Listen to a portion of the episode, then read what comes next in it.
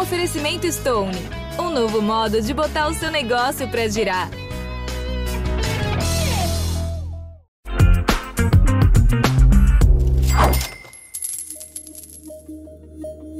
Olá, pessoal! Bem-vindos a mais um episódio do podcast de educação financeira do G1. Eu sou a Marta Cavalini, repórter de economia, e quem está aqui comigo é o meu colega Darlan Alvarenga. Hoje nós vamos falar sobre o tão aguardado 13º salário. Olá, pessoal. Boa notícia, né? 13º, muita gente está esperando. É, pois é. Mas, né, a gente sabe que o ano foi difícil, né, gente? A pandemia pegou todo mundo de surpresa, trouxe incertezas, desemprego, queda na renda, mais endividamento.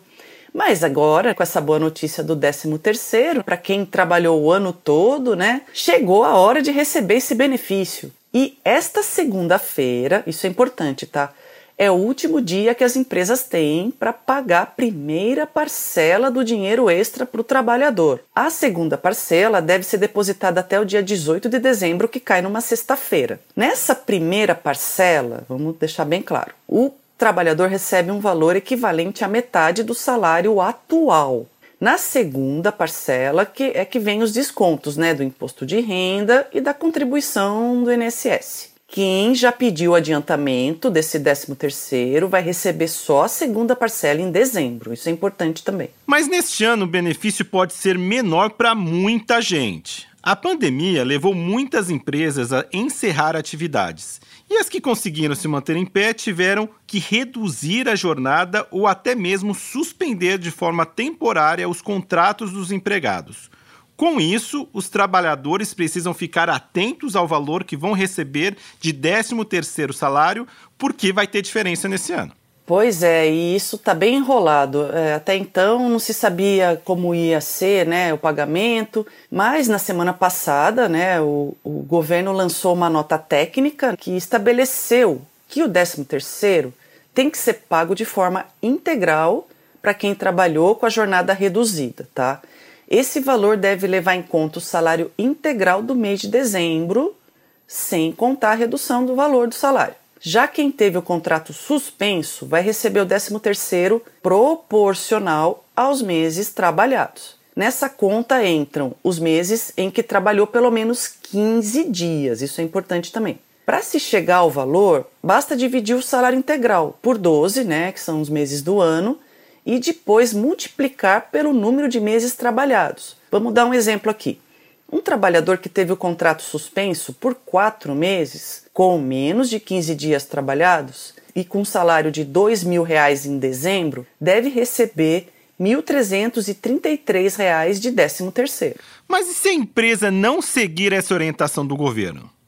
Advogados trabalhistas dizem que o trabalhador pode acionar a justiça para ter direito ao valor correto, integral do benefício. Outra alternativa é denunciar a empresa à Superintendência Regional do Trabalho, ao Ministério Público do Trabalho ou ao sindicato da categoria. Assim, a empresa corre o risco de ser autuada pelos fiscais do trabalho. Para saber mais sobre isso, como vai funcionar na prática, o G1 publicou um Tira Dúvidas. A especialista em educação financeira, Márcia Tolotti, explica também como vai funcionar o 13º para esses casos. Vamos ouvir cálculo para o 13º esse ano, em função tanto da redução da jornada quanto da suspensão de trabalho, está extremamente complexo e cada caso pode ser analisado de forma diferente. A lei não deixa muito claro, embora a semana passada tenha saído uma nota técnica em que o governo acaba dando algumas orientações. É, de qualquer forma, se houver uma vontade de uma discussão judicial, isso pode acontecer. Mas, de acordo com a nota técnica, as orientações são de que haja um pagamento integral para quem teve a jornada reduzida, pagamento integral do 13º, e para quem teve o contrato suspenso, se a pessoa trabalhou ao menos 15 dias, o 13º também é pago. Se a pessoa não trabalhou 15 dias, esse décimo não vai ser pago. Isso vale para as férias também. As férias são contabilizadas para quem trabalhou, para quem teve a jornada reduzida, mas para quem teve o contrato suspenso e não trabalhou, esse cálculo das férias vai ser visto e refeito a partir do momento em que fechar 12 meses de trabalho uh, prestado. Portanto, é um ano bastante atípico, uh, a nota técnica vem para esclarecer mas ainda assim há uma margem caso o empregador queira levar isso para uma outra instância. O ideal é a pessoa não contar muito com esse recurso extra no sentido de não fazer contas para isso e que ela possa organizar a sua vida financeira independente do 13 terceiro e a partir do momento que vier e receber que siga as outras orientações que é de guardar parte para o início do ano e para as despesas do início do ano e parte para quitar algumas dívidas. Infelizmente, é um momento em que as questões em relação ao 13º ficam mais complexas, mas, em resumo, pagamento integral para quem teve jornada reduzida e pagamento não realizado para quem teve contrato suspenso, a menos para quem trabalhou aí mais de 15 dias. O 13º salário tem que ser pago para todos os trabalhadores com carteira assinada, do setor privado, público, urbano e rural, avulso e doméstico. Já os aposentados e pensionistas do INSS já receberam o 13º no primeiro semestre por causa da pandemia.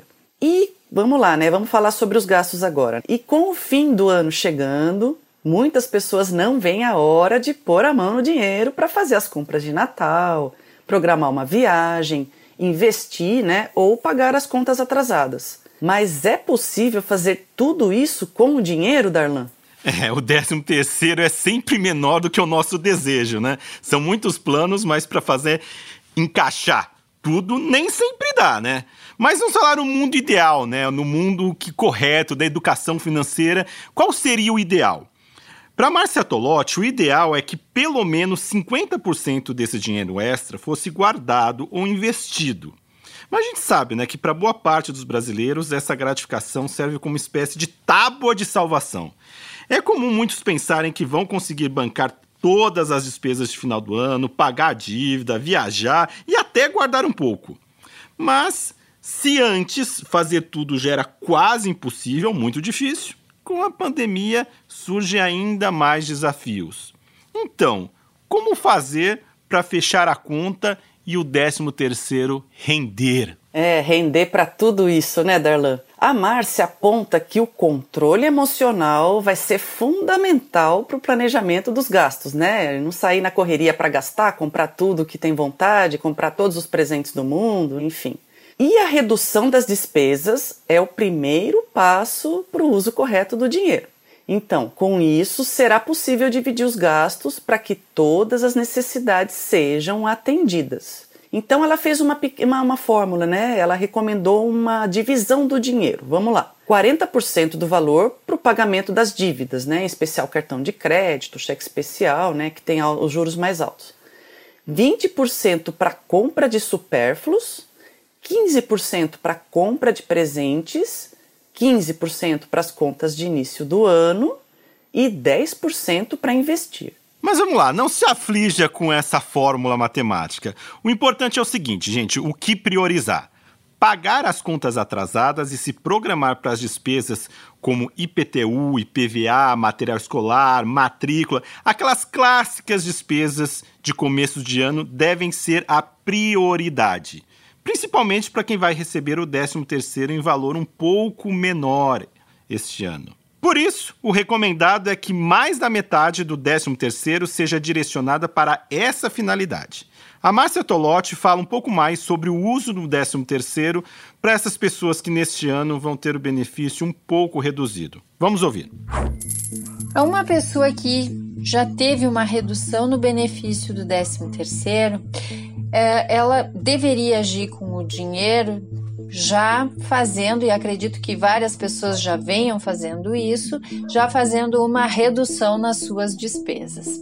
Para quem usou o 13 terceiro ao longo da sua vida como uma forma de investimento, o rombo não vai ser tão grande porque a pessoa vai deixar de investir.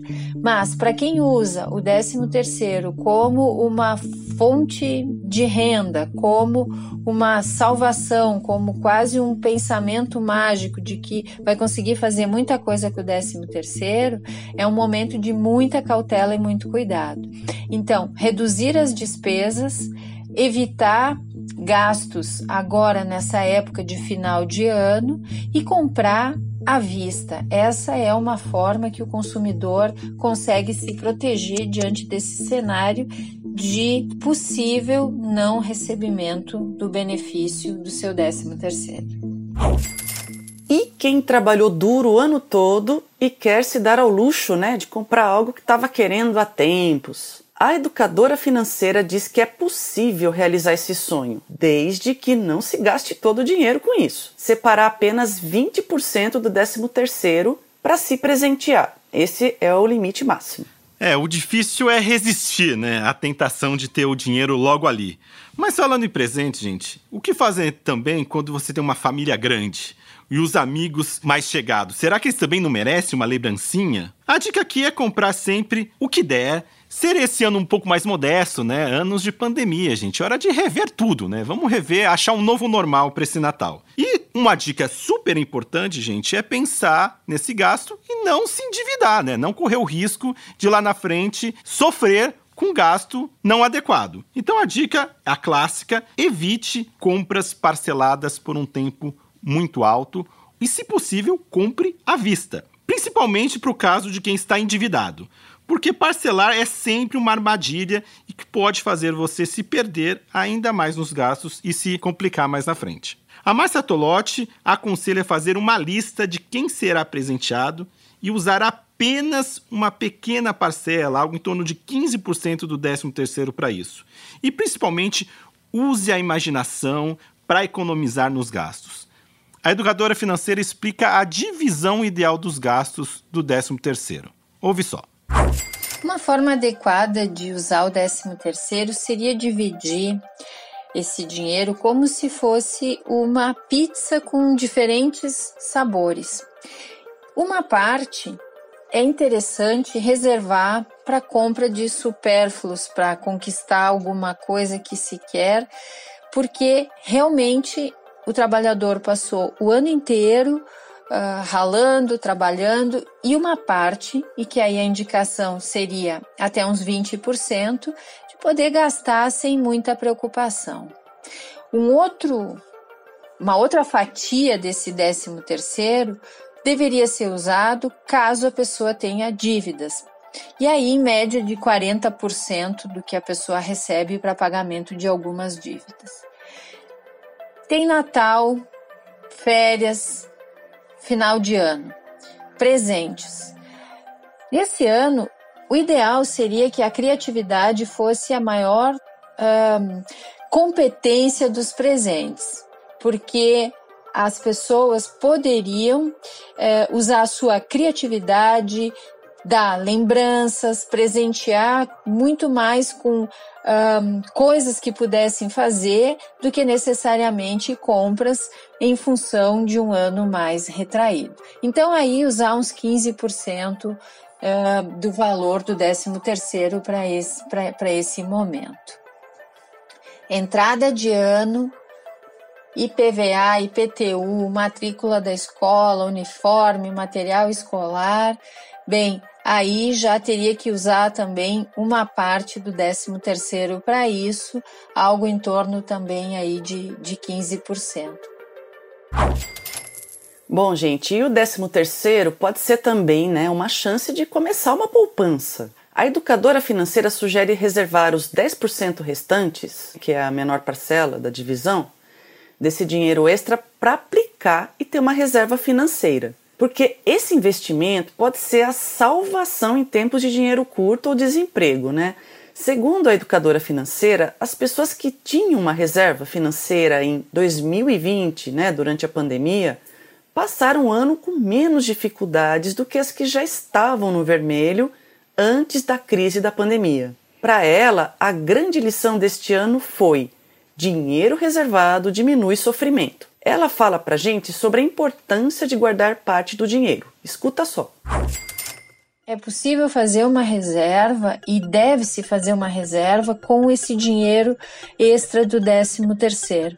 O mínimo seria 10%. Recebeu 10% já destina. Na verdade, 10% do recebimento de tu, todo o dinheiro que entra mês a mês já deveria ser investido para que uma a reserva fosse aí criada e fosse tendo consistência.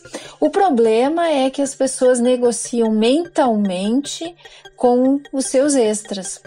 É, ou porque estão para receber, então fazem várias contas e pensam em várias soluções com aquele dinheiro, e as soluções às vezes são tantas que o dinheiro não dá conta, o dinheiro não alcança, ou negociam no sentido de no próximo, na próxima parcela do 13 terceiro, eu vou começar esse plano para criar uma reserva e, vai, e é sempre a próxima, né? A pessoa nunca começa e está sempre negociando consigo mesmo de que na próxima vez vai fazer. Mas é lógico que se a pessoa tem dívidas em atraso e não está dando conta de pagar, não consegue fazer uma reserva e sim tem que primeiro tentar sanar suas dívidas, mas a partir do momento que dívidas estão sanadas ou se a pessoa não está em atraso, sim faz uma reserva o quanto antes, o mais rápido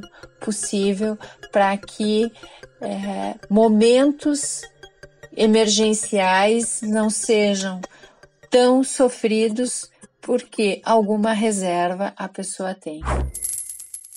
Então é isso, pessoal. A gente espera que você tenha gostado das dicas, que consiga aproveitar o seu 13 terceiro, de preferência recebê-lo, né?